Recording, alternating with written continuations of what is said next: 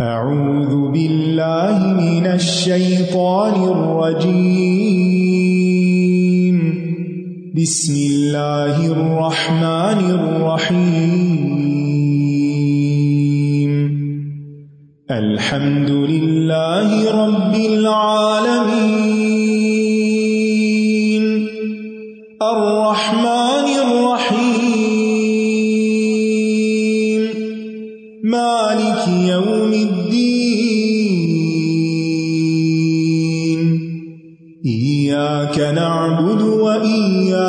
وإياك نستعين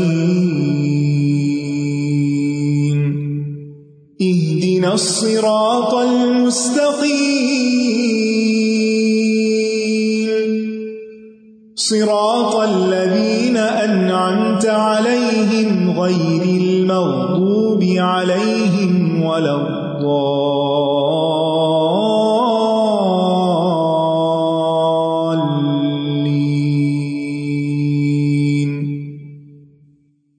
السلام علیکم و رحمۃ اللہ وبرکاتہ۔ نحمد ونسلی علی رسول کریم اما بعد، فاعوذ باللہ من الشیطان الرجیم۔ بسم اللہ الرحمٰن الرحیم۔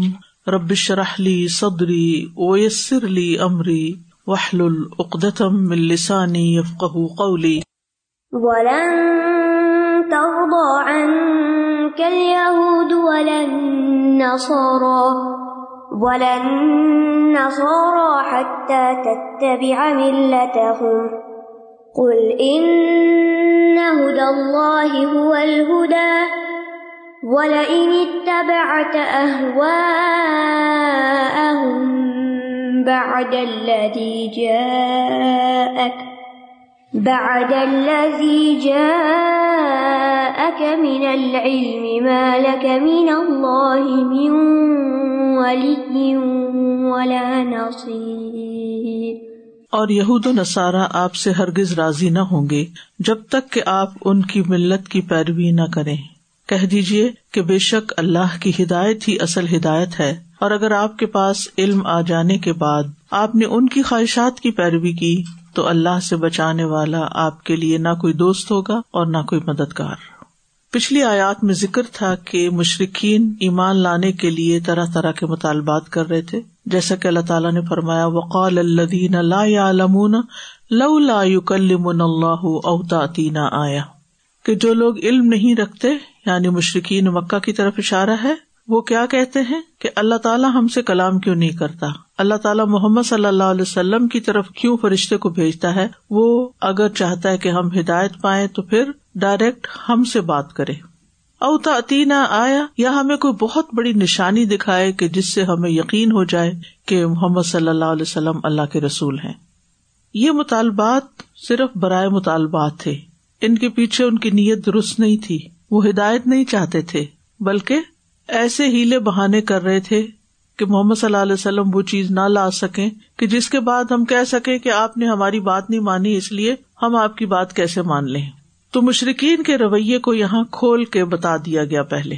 اس کے بعد اس آیت میں اللہ سبحان تعالیٰ نے نبی صلی اللہ علیہ وسلم پر یہود و نصارہ کا رویہ بھی واضح کر دیا کہ یہ بھی آپ کی بات ماننے والے نہیں ہیں۔ یہ اس وقت تک تم سے راضی نہ ہوں گے جب تک تم ان کی ملت کے پیروکار نہ بن جاؤ یعنی یہودی نہ بن جاؤ یا عیسائیوں کے کہنے کے مطابق عیسائی نہ بن جاؤ۔ اس سے پہلے آپ ان کے ساتھ جتنی بھی مفاہمت کریں، جتنا بھی آپ ان کو خوش کرنے کی کوشش کریں، یہ کبھی خوش نہیں ہوں گے جب تک آپ ان کا دین اختیار نہ کر لیں۔ کیونکہ یہود نصارہ یہ سمجھتے تھے کہ ہم اہل کتاب ہیں، ہم آلریڈی ہدایت پر ہیں۔ حالانکہ وہ اصل کتاب کی پیروی تو کر ہی نہیں رہے تھے۔ وہ کتاب کی بجائے کس چیز کی پیروی کر رہے تھے؟ اپنی خواہشات کی۔ جو بھی رسول ان کے پاس آتا اور وہ ان کی خواہشات کے مطابق بات نہ کرتا تو پھر کیا کرتے اس کے ساتھ؟ اس کو جھٹلا دیتے، اس کو قتل کر دیتے۔ تو یہاں پر آپ صلی اللہ علیہ وسلم کو بتایا جا رہا ہے کہ آپ کو تو ہدایت دے کے بھیجا گیا ہے۔ اور وہ ہدایت کی پیروی نہیں کرنا چاہتے، وہ تو جو ان کے پاس ہدایت ہے، اس کی بھی پیروی نہیں کر رہے۔ وہ آپ کی بات کہاں سے مانیں گے؟ اور اگر آپ ان کو خوش کرنے کے لیے ان کی باتیں مانتے بھی چلے جائیں، تو پھر ایک تو یہ کہ جب تک آپ اپنا پورا دین نہ چھوڑ دیں، یہ راضی نہیں۔ اور اگر آپ نے ایسا کیا تو پھر کیا ہوگا؟ پھر اللہ سے بچنے کی کوئی صورت نہیں۔ پھر اللہ کے یہاں معافی نہیں۔ اب ویسے تو خطاب آپ صلی اللہ علیہ وسلم سے کیا جا رہا ہے، لیکن آپ تو کبھی بھی ایسا نہیں کرنے والے تھے۔ آپ کو کہہ کے، سنا کے دراصل ہمیں سنایا جا رہا ہے۔ آپ کی امت کو بتایا جا رہا ہے کہ ہم بھی خبردار رہیں، کیونکہ بہت سے لوگ اپنے زبان سے، اپنے اعمال سے، اپنے لباس سے، اپنے طور طریقوں سے، اپنی بہت ساری چیزوں سے اوروں کو خوش کرنے کی کوشش میں لگے رہتے ہیں تاکہ وہ کسی طرح راضی ہو جائیں اور ہمیں کچھ نہ کہیں۔ لیکن ایسا ہونے والا نہیں ہے۔ یہ ایک امتحان ہے نا۔ جب تک آپ اپنے دین پر ہیں، اس وقت تک آپ کا پیچھا نہیں چھوڑا جائے گا۔ آپ کو کبھی کوئی نام دیا جائے گا۔ لوگوں نے پیغمبروں کو نہیں چھوڑا۔ اگر کوئی قوم اپنے پیغمبر کو قتل کر دے، تو وہ آپ سے کیسے راضی ہو سکتی ہے؟ وہ آپ سے کیسے خوش ہو سکتی ہے؟ کیونکہ ان کا مسئلہ صرف دین کا مسئلہ نہیں ہے، ان کا مسئلہ خواہشات اور غیر خواہشات کا مسئلہ ہے۔ آج بھی آپ دیکھیں کہ مختلف ممالک میں چاہے نام کے وہ کوئی بھی ہوں، کسی بھی مذہب کے پیروکار ہوں، لیکن اس میں انہوں نے تبدیلیاں کس چیز کے مطابق کر لی ہیں؟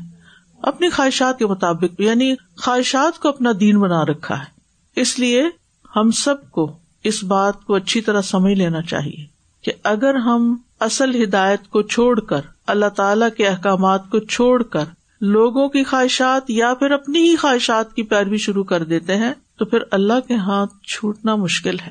وہاں پہ حساب سخت ہے۔ ہمیں اللہ نے اپنی عبادت کے لیے پیدا کیا ہے، اپنی بندگی کے لیے پیدا کیا ہے۔ ہمیں اسی نے پیدا کیا اور ہم نے واپس بھی اسی کے پاس جانا ہے۔ اور اس نے ہم سے حساب لینا ہے کہ ہم دنیا میں کیا کر کے آئے ہیں۔ کیا شیطان کے پیروکار بنے رہے، اپنے نفس اور خواہشات کے پیروکار بنے رہے، یا دوسروں کی خواہشات کے پیروکار بنے رہے اور لوگوں کی خواہشات۔ کیونکہ یہی چیزیں ہوتی ہیں نا جو انسان کو کسی راستے پہ چلاتی ہیں۔ یعنی یا انسان کیا کرتا ہے؟ اپنی مرضی کرتا ہے یا پھر لوگوں کی مرضی کے مطابق کھاتا پیتا پہنتا ہے کہ لوگ خوش ہو جائیں۔ اور یہ سارے ٹیسٹ وقتاً فوقتاً انسان پہ آتے ہیں۔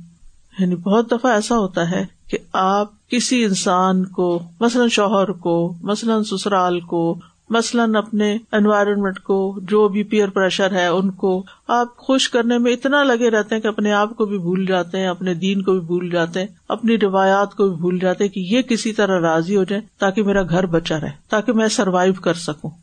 لیکن اینڈ آف دا ڈے کیا ہوتا ہے؟ جن لوگوں نے خوش نہیں ہونا ہوتا، وہ نہیں ہوتے۔ اور لوگ کسی حال میں خوش نہیں ہوتے۔ اگر ایک حال میں خوش ہو جائیں گے تو دوسرے میں نہیں ہوں گے۔ اسی طرح بعض اوقات ہم دین کے اگینسٹ جا کے معاشرے کے ٹرینڈس کو صرف اس لیے فالو کر رہے ہوتے ہیں تاکہ لوگ ہمیں اچھا سمجھے لوگوں کی نظر میں ہم کچھ بن جائیں۔ لیکن ہوتا کیا؟ لوگ پھر بھی راضی نہیں ہوتے۔ تو انسان کو جسے کہتے نا، مین آف پرنسپل ہونا چاہیے۔ اصول کا پابند ہونا چاہیے اور ایک مسلمان کے نزدیک اصول کیا ہوتا ہے کہ میں اس کا پابند ہوں جو میرے اللہ اور اس کے رسول نے میرے لیے واضح کر دیا اور مجھے حکم دیا یا ان کی طرف سے جو کچھ مجھے بتایا گیا ہے۔ اگر میرے اس طریقے سے کوئی راضی ہوتا ہے تو ہو جائے اور اگر وہ ناراض ہوتا ہے تو اس میں میرا قصور نہیں کیونکہ مجھے تو یہ کہا گیا ہے عمر تو ان اسلم لرب العالمین کہ میں رب العالمین کا فرما بردار بن جاؤں، میرا تو دنیا میں سب سے بڑا ٹیسٹ یہی ہے۔ اور یہ ایک امتحان ہے، جنت کمانا آسان نہیں ہے۔ جنت کا سودا بڑا مہنگا ہے اور وہ خواہشات کی قیمت پر ہی ہو سکتا ہے۔ کیونکہ نبی صلی اللہ علیہ وسلم نے فرمایا، حفت الجنت بال جنت ناپسندیدہ چیزوں سے گھیر دی گئی ہے۔ اور نفس کو سب سے زیادہ ناپسندیدہ چیز کیا ہوتی ہے؟ کہ کوئی چیز اس کی مرضی کے خلاف ہو جائے۔ اور اس میں آپ دیکھیں، بہت سی باتیں، جیسے اگر کوئی شخص آپ سے اختلاف کر بیٹھتا ہے، آپ کچھ کہہ رہے ہیں، وہ کچھ اور کہہ رہا ہے، تو آپ خوش تھوڑی ہوتے ہیں، آپ اس میں بھی ناراض ہو جاتے ہیں۔ یعنی عام روز مرہ زندگی کی بے شمار مثالیں ہیں۔ آپ گاڑی میں بیٹھتے ہیں، آپ کہیں جانا چاہتے ہیں، آپ کے ہسبینڈ کہیں اور جانا چاہتے ہیں، وہیں اختلاف شروع ہو جاتا ہے۔ آپ کو وہ پسند نہیں آتی وہ جگہ، کیونکہ آپ کی مرضی کے خلاف آپ کو وہاں لایا گیا۔ تو آپ اس وقت کو بھی انجوائے نہیں کرتے کیونکہ اسی چکر میں پڑے رہتے کہ میری مرضی کے خلاف ہوگی۔ تو انسان جو ہے نا انتہائی خود غرض ہے۔ بعض اوقات اپنی خواہش کی خاطر دوسرے کی عقل لاجک اس کی خواہش، اس کی صحیح بات کو بھی نہیں مانتا۔ تو یہ ایک امتحان ہے ہم سب کے لیے۔ تو یہاں نبی صلی اللہ علیہ وسلم سے خطاب ہے وہ لن تردا لن تاکید کا حرف ہے نا۔ یعنی لن نفی کے لیے جو مستقبل کا فائدہ دیتا ہے نا۔ تردا ردا ردا کا مطلب ہوتا ہے محبت اور قبولیت۔ ہر کز آپ سے راضی نہیں ہوں گے یعنی آپ سے محبت نہیں کریں گے، آپ کی مقبولیت نہیں ہوگی۔ حتیٰ حتیٰ غایت اور انتہا کے لیے یہاں تک کہ تب یا ملتا ہوں اور یہود اور نصارہ کی تو کل بات ہو گئی تھی۔ حتیٰ تتبیا تتبیا کا مطلب ہے اتباع کرنا، پیروی کرنا۔ اور یہاں پر آپ دیکھیے، پہلے لن آیا، پھر لا آیا۔ ولن نسارا یعنی یہ بھی کہا جا سکتا تھا، لن تردا انکل یہود ون نسارا لیکن لا دوبارہ اس لیے لایا گیا کہ تاکید ہو جائے۔ اور حتیٰ تتب یا ملت ہو ملت کہتے ہیں دین اور اعتقاد کو۔ ٹھیک ہے؟ دین اور اعتقاد کو۔ یعنی آپ ان کے دین اور ان کے اعتقاد اور ان کی جو پسند کی چیزیں ہیں، ان پر یعنی جس دین پر وہ ہیں، آپ اسی دین میں شامل ہو جائیں یعنی یہودی یا عیسائی ہو جائیں۔ یعنی اس کا یہ مطلب نہیں کہ اگر آپ یہودی ہو گئے تو آپ سے یہودی اور نسرانی دونوں راضی ہو جائیں گے، نہیں۔ یہودی تب راضی ہوں گے کہ آپ یہودی ہو جائیں نسرانی تب راضی ہوں گے کہ آپ نسرانی ہو جائیں۔ تو پھر آپ کہاں کے رہے پھر بھی مقصد تو پورا نہ ہوا، تو اس لیے بہتر ہے مسلمان ہی رہے نبی صلی اللہ علیہ وسلم کچھ چیزوں میں یہود و نصارہ کی موافقت اس لیے کر لیتے تھے تاکہ ان کے دلوں کو نرم کیا جائے اور ان کو دین کی طرف مائل کیا جائے۔ لیکن آپ کو صاف بتا دیا گیا کہ ایسا ہونے والا نہیں ہے۔ یہ آپ کو کبھی بھی لب بیک نہیں کہیں گے۔ اگرچہ آپ اس کے لیے کتنا بھی مال خرچ کر لیں، کوئی بھی کوششیں کر لیں۔ اور یہود و نصارہ اور مسلمانوں کے درمیان جو اختلاف تھا، وہ اصل میں مذہبی اختلاف تھا۔ کوئی سیاسی اختلاف نہیں تھا، مذہبی تھا۔ اور اس کی وجوہات کئی ایک پیچھے آ چکی ہیں کہ ان کے اندر حسد تھا کہ نبی صلی اللہ علیہ وسلم ان میں سے کیوں نہیں آئے۔ اور پھر اللہ سبحان تعالیٰ نے واضح طور پر قرآن مجید میں ہمیں بتا دیا، کھول کے سورت عال عمران میں، ہا ان تم الا تو ہبو نہ ہوم ولا ہبو نہ کم و تو امن بال کتاب کلی ہی ہاں تم وہی لوگ ہو یعنی مسلمان، جو ان سے محبت رکھتے ہو۔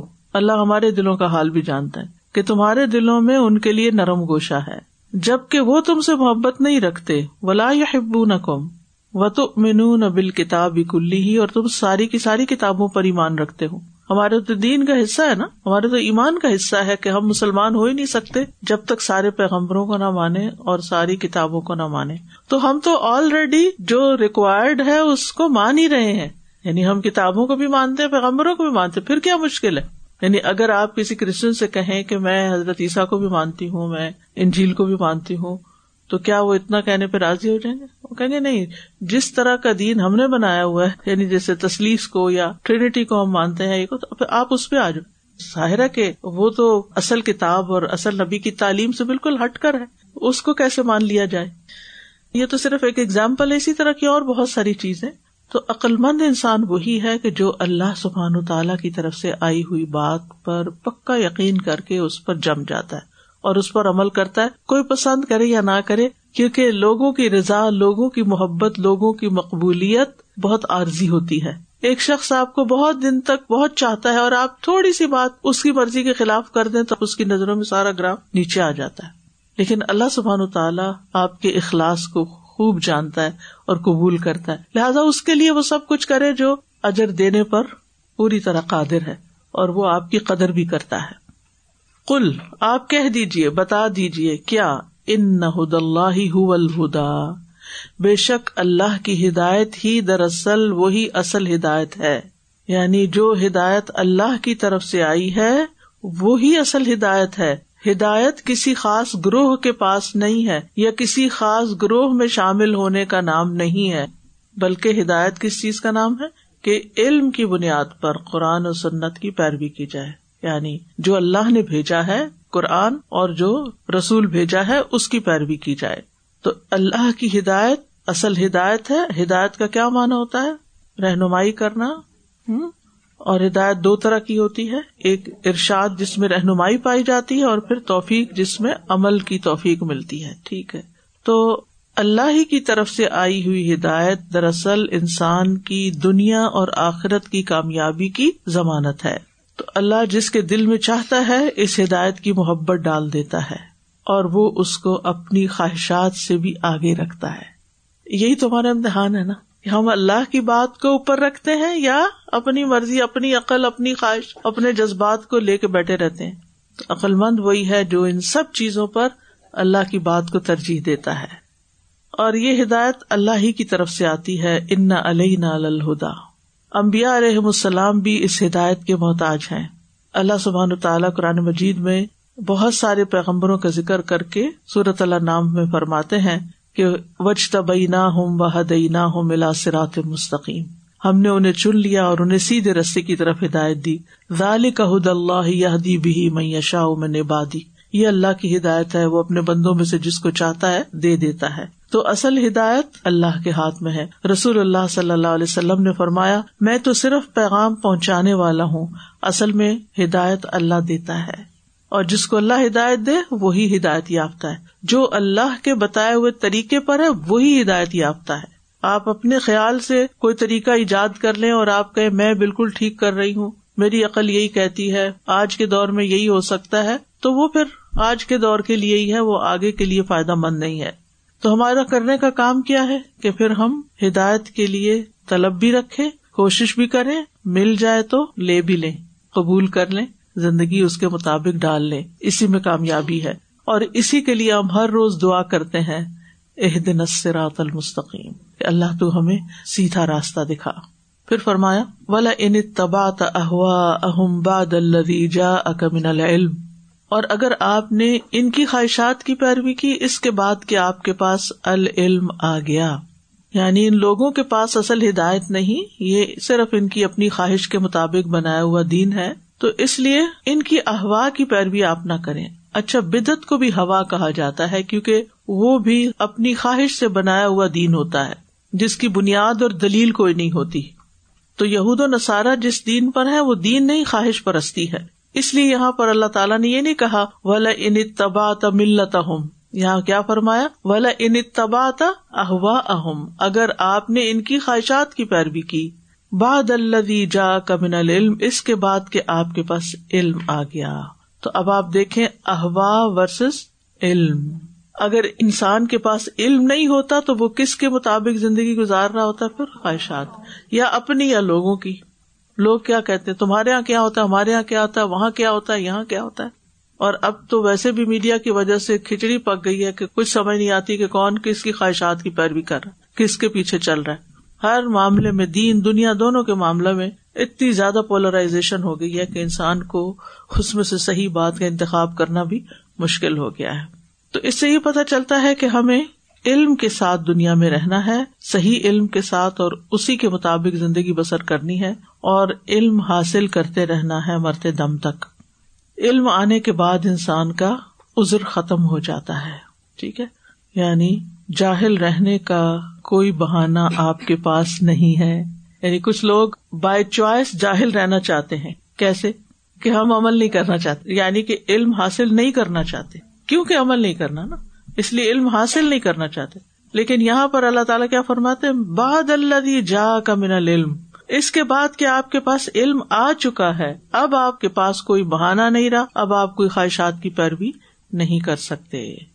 اگر آپ نے ایسا کیا تو پھر کیا ہوگا؟ مالا کمن اللہ میں ولی ولا نصیر۔ اللہ کی طرف سے آپ کے لیے کوئی مددگار، کوئی دوست ولی کہتے ہیں جو دوسرے کی حفاظت اور اس کے تحفظ کا ذمہ دار ہو، جیسے گارڈین ہوتا ہے۔ گارڈین کیا کرتا ہے؟ باپ کا کردار ادا کرتا ہے، بچے کا تحفظ کرتا ہے، اس کا خیال رکھتا ہے، اس کی حفاظت کرتا ہے۔ یعنی اس کا مطلب کیا ہوا کہ پھر اللہ تعالیٰ کے سوا کوئی بھی آپ کی حفاظت کی ذمہ داری نہیں لے گا۔ اور نصیر مددگار کو کہتے ہیں، وہ جو مشکل وقت میں آپ کے کام آتا ہے، آپ کو سپورٹ کرتا ہے، آپ کو ہیلپ کرتا ہے، اس مشکل سے نکالنے کے لیے۔ یعنی اگر آپ مصیبت میں پڑ گئے، تو پھر اللہ کے سوا کوئی بھی آپ کی مدد کا ذمہ دار نہیں ہوگا جو آپ سے تکلیف دور کرے۔ کوئی کر ہی نہیں سکتا۔ اور یہاں امت کو بھی تاکید آگاہ کیا جا رہا ہے کہ اسلام لانے کے بعد کسی اور مذہب، ملت، دین، خواہشات کی طرف نہیں جھکنا۔ اور انسانوں کو راضی کرتے کرتے اپنی آخرت عاقبت برباد نہیں کرنی۔ لوگ جبھی راضی ہوتے ہیں، جب آپ ان کی مرضی کے مطابق چلتے ہیں اور کبھی اس پر بھی راضی نہیں ہوتے۔ ہدایت وہی ہے جو نبی صلی اللہ علیہ وسلم لے کر آئے ہیں۔ اور پھر یہ کہ ہمیں دیگر اقوام کے جو فیسٹیول ہیں، جو طریقے ہیں، جو لائف اسٹائل ہے، اس سے بھی بچنا چاہیے جو ہمارے دین کے خلاف جاتے ہوں۔ ٹھیک ہے؟ جس کی ہمارے دین میں کوئی اوریجن نہ ہو۔ کیونکہ لوگ کہتے ہیں، اس سے کیا فرق پڑتا ہے؟ بس ایک کاسٹیوم ہی تو پہننا ہے یا ایک کینڈی ہی تو لینی دینی ہے۔ لیکن اس کے پیچھے کانسیپٹ کیا ہے؟ یہ کس کا طریقہ ہے؟ اور صرف اتنا سوچ لیا کریں کہ اگر مدینہ میں یہ تہوار منایا جاتا تو کیا نبی صلی اللہ علیہ وسلم اس میں شریک ہوتے؟ یا صحابہ کرام اس میں شریک ہوتے؟ نہیں۔ تو بعض اوقات لوگ کہتے ہیں، آپ اتنے ریجڈ نہ ہو یہ ریجڈیٹی کی بات نہیں ہے، یہ اصول کی بات ہے۔ یہ ایک پرنسپل کی بات ہے۔ اور اگر کوئی بھی آپ کو کہتا ہے کہ آپ کیوں نہیں کرتے، تو آپ پورا حق رکھتے کہ میرا دین مجھے اس کی اجازت نہیں دیتا۔ کیونکہ میرے دین میں ہمیں شیطان کو دشمن سمجھنے کے لیے کہا گیا، نہ کہ اس کی ورشپ کرنے اور اس کو خوش کرنے کے لیے، طریقے اختیار کرنے۔ کا الذين آتيناهم الكتاب يتلونه حق تلاوته أولئك أولئك يؤمنون به ومن يكفر به فأولئك هم الخاسرون جن لوگوں کو ہم نے کتاب دی ہے، وہ اس کی ویسی ہی تلاوت کرتے ہیں، جیسا کہ اس کی تلاوت کرنے کا حق ہے، یہی لوگ اس پر ایمان رکھتے ہیں اور جو لوگ اس کا انکار کرتے ہیں، وہی دراصل خسارا پانے والے ہیں۔ اللہ دینا وہ لوگ یعنی یہاں اشارہ ہے اہل کتاب کی طرف۔ اللہ دینا آتینا ہوم الکتاب یعنی اہل کتاب میں بھی دو طرح کے لوگ ہیں۔ انصاف کی بات ہے۔ ایک وہ ہیں جو خواہشات کی پیروی کرتے ہیں اور دوسرے کتاب کی پیروی کرتے ہیں۔ مسلمانوں میں بھی ایسا ہی ہے نا۔ کچھ خواہشات کے پیچھے چلتے ہیں، رسم و رواج کے پیچھے چلتے ہیں، کلچر کو دین بنایا ہوا ہے اور کچھ کتاب کو فالو کرتے ہیں۔ اہل کتاب میں بھی ایسا ہے۔ تو اللہ دین آتینا ہوم الکتاب، وہ لوگ جنہیں ہم نے کتاب دی یعنی ان میں سے نیک اور اللہ سے ڈرنے والے لوگ، وہ اس کتاب کو اس طرح پڑھتے ہیں جس طرح اسے پڑھنے کا حق ہے۔ یا دوسرا مانا وہ اس کتاب کی اس طرح پیروی کرتے ہیں جیسا کہ اس کا حق ہے۔ اور کتاب میں جن رسولوں پر ایمان لانے کا حکم دیا گیا، جن کتابوں پر ایمان لانے کا حکم دیا گیا، ویسے ہی ایمان لاتے ہیں۔ خاتم النبیین محمد صلی اللہ علیہ وسلم پر بھی ایمان لاتے ہیں، کیونکہ ان کی کتاب میں یہ لکھا ہوا ہے۔ اپنی کتاب میں نہ تحریف کرتے ہیں، نہ اس کو تبدیل کرتے ہیں۔ الا کا یو امنون بھی یہی لوگ دراصل اس پر ایمان لانے والے ہیں۔ اس پر سے مراد کیا ہے؟ یعنی پیغمبر علیہ السلام بھی ہو سکتے ہیں اور قرآن بھی ہو سکتا ہے۔ اور اپنی کتاب بھی ان کی ہو سکتی ہے اور ساری چیزیں مراد ہو سکتی یعنی کتاب پر ایمان کا مقصد کیا ہے؟ کہ اس کی پیروی کی جائے۔ وہ میں یک فر بھی اور جو اس کا انکار کرے گا یعنی اس کتاب کا، اس پیغمبر کا فولائی کا حمل خاصرون تو یہی لوگ دراصل خسارا پانے والے ہیں۔ یعنی جن لوگوں نے اپنی کتاب کے بعض حصے کو بدل ڈالا، بعض کو چھپا دیا اور نبی صلی اللہ علیہ وسلم اور آپ پر نازل ہونے والی وہی کا انکار کیا، ایسے لوگ شدید نقصان میں ہوں گے۔ واضح؟ تو الدین آتینا ہوں کتاب وہ لوگ جنہیں ہم نے کتاب دی، کون مراد ہے ابل درجے میں اہل کتاب، کیونکہ وہ اہل کتاب تھے۔ اب یہ اہل کتاب یعنی کہ یہود و نصارہ میں سے دونوں کو کتاب دی گئی، اور پھر سیکنڈری طور پر کتاب کن کو دی گئی ہے؟ ہم لوگ۔ ٹھیک ہے؟ یعنی دیگر امتیں بھی اور ہم بھی. یتلو نہ حق تلاوت ہی وہ اس کو پڑھتے ہیں. تلا یتلو کا ایک مانا ہوتا ہے پیروی کرنا اور ایک مانا ہوتا ہے ریسائٹ کرنا، تلاوت کرنا قرآد کرنا. حق کا تلاوت ہی جیسے اس کی تلاوت کا حق ہے، جیسے اس کی پیروی کا حق ہے، یا جیسے اس کو پڑھنے کا حق ہے. ٹھیک ہے؟ تو الا کا یہ امنون بھی یہی لوگ اس پر ایمان لاتے ہیں. اہل کتاب میں سے بھی ایمان لانے والے جیسے عبداللہ بن سلام ہے نجاشی ہیں، اور ان کے وہ لوگ جن کے سامنے قرآن پڑھا گیا تو ان کی آنکھوں سے آنسو نکل آئے۔ اور جن کے بارے میں صورت عال عمران میں بھی آتا وہ ان من اہل کتاب امن بلّہ وما ان ضلع کم وما ان ضلع اہل کتاب میں سے ایسے لوگ موجود ہیں جو اللہ پر ایمان لاتے ہیں اور جو تمہاری طرف نازل کیا گیا اس پر ایمان لاتے ہیں اور جو ان کی طرف نازل کیا گیا اس پر بھی ایمان لاتے ہیں۔ ٹھیک ہے؟ لا یشترون بے آیات اللہ سمن کلیلہ اللہ کی آیات کو تھوڑی قیمت میں بیچتے نہیں ہے ٹھیک؟ تو قرآن مجید کی دوسری آیت سے اس آیت کی بہت اچھی طرح وضاحت ہو جاتی ہے۔ اور دوسرا قول کیا ہے کہ اللہ دینا آتینا الکتاب سے مراد مسلمان بھی ہیں۔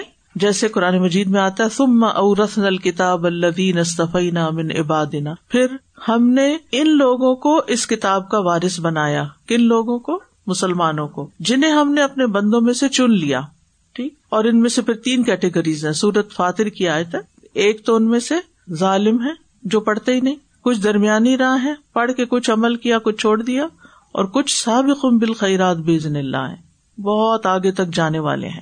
اللہ کے عزن سے۔ اللہ کا عزن ہوتا ہے تو انسان آگے بڑھ سکتا ہے، ورنہ نہیں۔ ورنہ بڑے بڑے ذہین لوگ ہوتے ہیں، بڑے سمجھدار ہوتے ہیں، لیکن دین کے معاملے میں بس ایک لمیٹڈ حد تک ہی آگے جاتے ہیں۔ اس سے آگے نہیں جاتے۔ جانا ہی نہیں چاہتے۔ انٹینشن ہی نہیں ہوتی۔ بس اتنا دین کافی ہے ہمارے لیے۔ اس سے آگے گئے تو پھر تو ہم ایکسٹریمسٹ ہو جائیں گے۔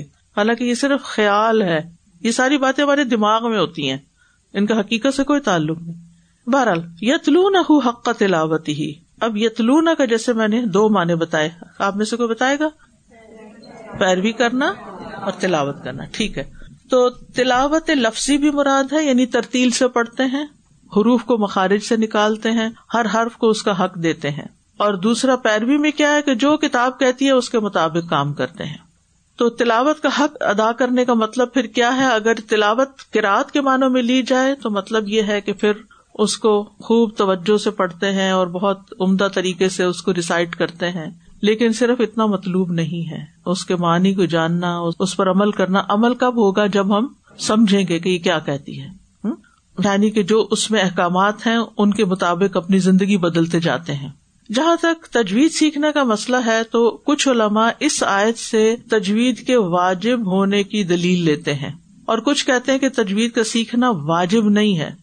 وہ نبی صلی اللہ علیہ وسلم کے اس حکم سے دلیل لیتے ہیں، الماہر بالقرآن ما سفرت الکرام البرارا قرآن مجید کا ماہر قرآن لکھنے والے انتہائی معزز اور اللہ کے فرما بردار فرشتوں کے ساتھ ہوگا۔ ولدی یقر القرآن و یتا توفی ہی وہ علیہ شاق الہو اجران۔ اور جو انسان قرآن مجید پڑھتا ہے اور حق لاتا ہے اور پڑھنا اس کے لیے مشکل ہے، اس کے لیے دوہرا اجر ہے۔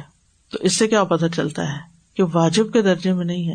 جو تو پڑھ لیتے ہیں، ان کی زبانوں پہ رواں ہے، آسان ہے، مخارج نکلتے ہیں۔ ویل اینڈ گڈ بہت اچھی بات ہے۔ قرآن ہے، جتنا چاہے آگے جائیں۔ لیکن یہ سب کے بس کی بات نہیں ہوتی۔ سب لوگ رول یاد نہیں رکھ سکتے اور یاد کر بھی لے تھری میں پاس ہو بھی جائیں تو اپلیکیشن نہیں کر پاتے۔ یعنی اپلائی نہیں کر پاتے، پڑھتے ہوئے غلطی کر جاتے۔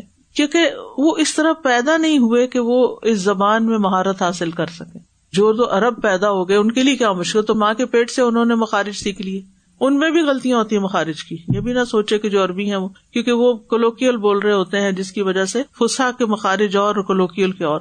تو اب رہ گیا مسئلہ ان کا جو ہمارے جیسے ہیں، جو اجمی ہیں، کر کر کے کوشش دعد کا مخرج نہیں نکل پاتا، آپ کدھر جائیں؟ پڑھنا چھوڑ دیں۔ اچھا کچھ لوگوں نے جب بہت سخت سخت باتیں سنی نا کہ حرام ہے، گناگار ہے، وہ کہتے بھی ہم تو پڑھتے نہیں۔ یعنی میرے سامنے لوگوں نے یہ بات کی۔ ہم اس لیے نہیں پڑھتے کہ پھر پڑھیں گے تو غلطیاں ہوں گی اور غلطیاں ہوں گی تو گناگار ہو جائیں گے۔ اس لیے مقدس کتاب کو مقدس رہنے دیں۔ تو آپ اس وقت یہ حدیث یاد رکھے کہ جو کوشش کرتا ہے لیکن نہیں کامیاب ہوتا، نہیں اس کے مخارج نکلتے، تو اس کو فیل نہ کریں کہ تم کچھ بھی نہیں کر سکتے۔ ٹھیک ہے؟ کوشش ضرور کرتے۔ نہیں ہر شخص کوشش ضرور کرتا رہے ایفرٹ لگائے، محنت کرے، لیکن نہیں ہو سکتا تو کوئی بات نہیں۔ کیونکہ سب عربی نہیں جانتے۔ سب عرب نہیں ہے اور پھر ہمارے لیے اردو والوں کے لیے پھر کچھ آسان ہے۔ اللہ جو کورین بولتے ہیں، جو چائنیز بولتے ہیں، جو حبشی زبانیں بولتے ہیں، ان کے لیے تو اور بھی مشکل ہے۔ یعنی جو جتنی دور ہے نا زبان اس سے، اتنا ہی اس کے لیے پڑھنا مشکل ہے۔ تو پھر اس کا مطلب ہے کہ سارے مسلمانوں میں سے بس صرف چند مٹھی بھر لوگ، یا صرف جو قرآن کے ماہر لوگ ہیں، جو ٹاپ کے قرا ہیں، صرف وہ جنت میں جائیں گے اور باقی تو سب گناگار ہیں۔ ایسا نہیں ہے۔ کوشش سب کے لیے لازم ہے۔ سابقون میں ہونا اچھی بات ہے، نہیں ہو سکتے، تو جتنا کر سکتے اتنا تو کرو۔ اصل کیا ہے کہ ہم ٹہر ٹہر کے پڑھیں، سمجھ کے پڑھیں۔ نبی صلی اللہ علیہ وسلم بہت تیز تیز نہیں پڑھتے تھے۔ غور و فکر کرتے ہوئے پڑھیں۔ افلا یہ تدبرون القرآن ام اللہ قلوب نقفالحا کیونکہ قرآن میں تدبر نہ کرنا اس کو چھوڑنے میں شامل ہے۔ کہ انہوں نے کتاب کو پیٹ پیچھے پھینک دیا۔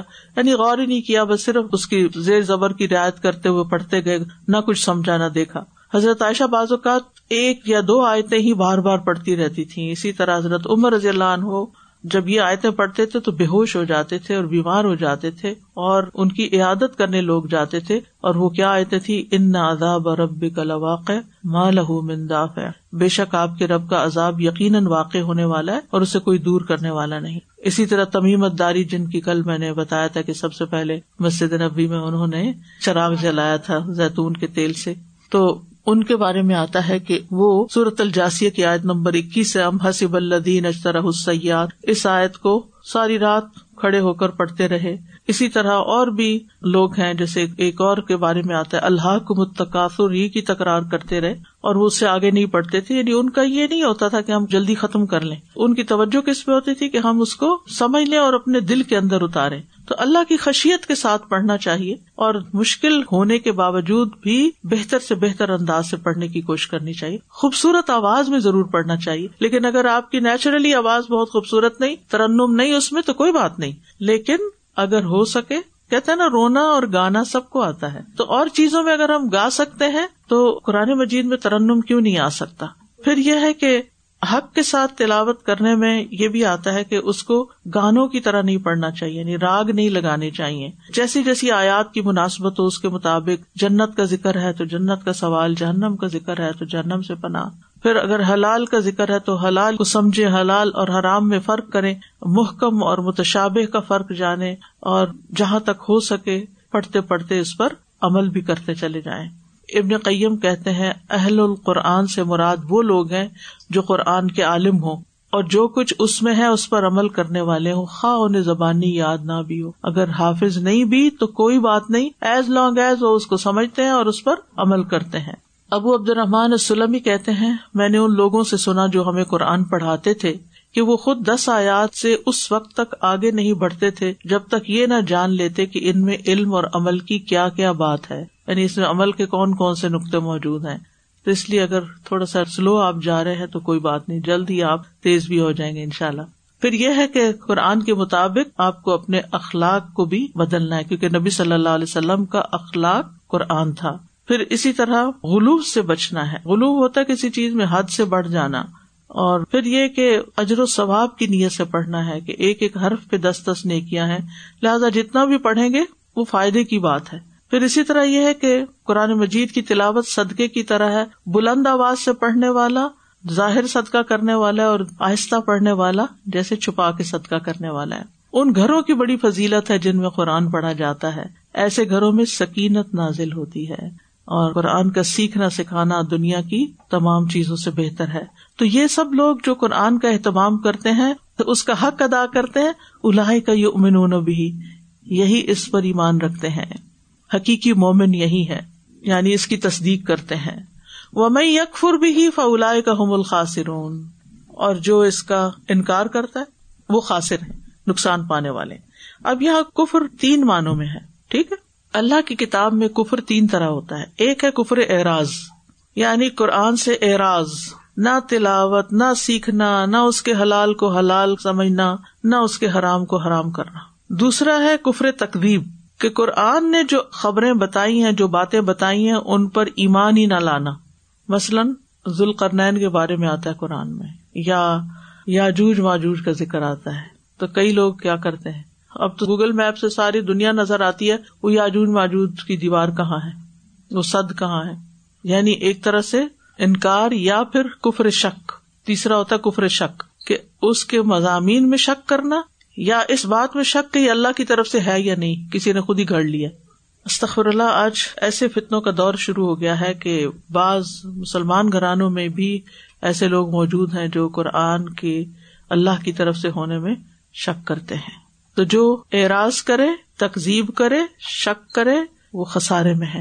خسارا کس کو کہتے تجارت میں نقصان ہو جائے یعنی گویا انہوں نے دنیا میں اپنا نقصان کر لیا۔ اس کے برعکس پڑھنے والوں کی تعریف کی گئی ہے۔ جو حق ادا کرتے ہیں، وہ اللہ کے خاص لوگ ہوتے ہیں۔ یعنی حق کے ساتھ تلاوت کرنے والوں کے ایمان کی گواہی دی گئی ہے۔ اور وہ فائدے ہی فائدے میں ہے ٹھیک ہے؟ اگر انکار کرنے والے نقصان میں ہے تو پڑھنے والے کس میں ہے فائدے میں ہے اور اراض کرنے والوں کی زندگیاں تنگ ہو جاتی ہیں، جو اس قرآن سے منہ موڑتا ہے، خود قرآن ہی ہمیں بتاتا ہے۔ اور جو نہیں پڑھتے کہ آمد کے دن یہ کتاب ان کے خلاف حجت بنے گی اور ان کے لیے بوجھ بن جائے گا۔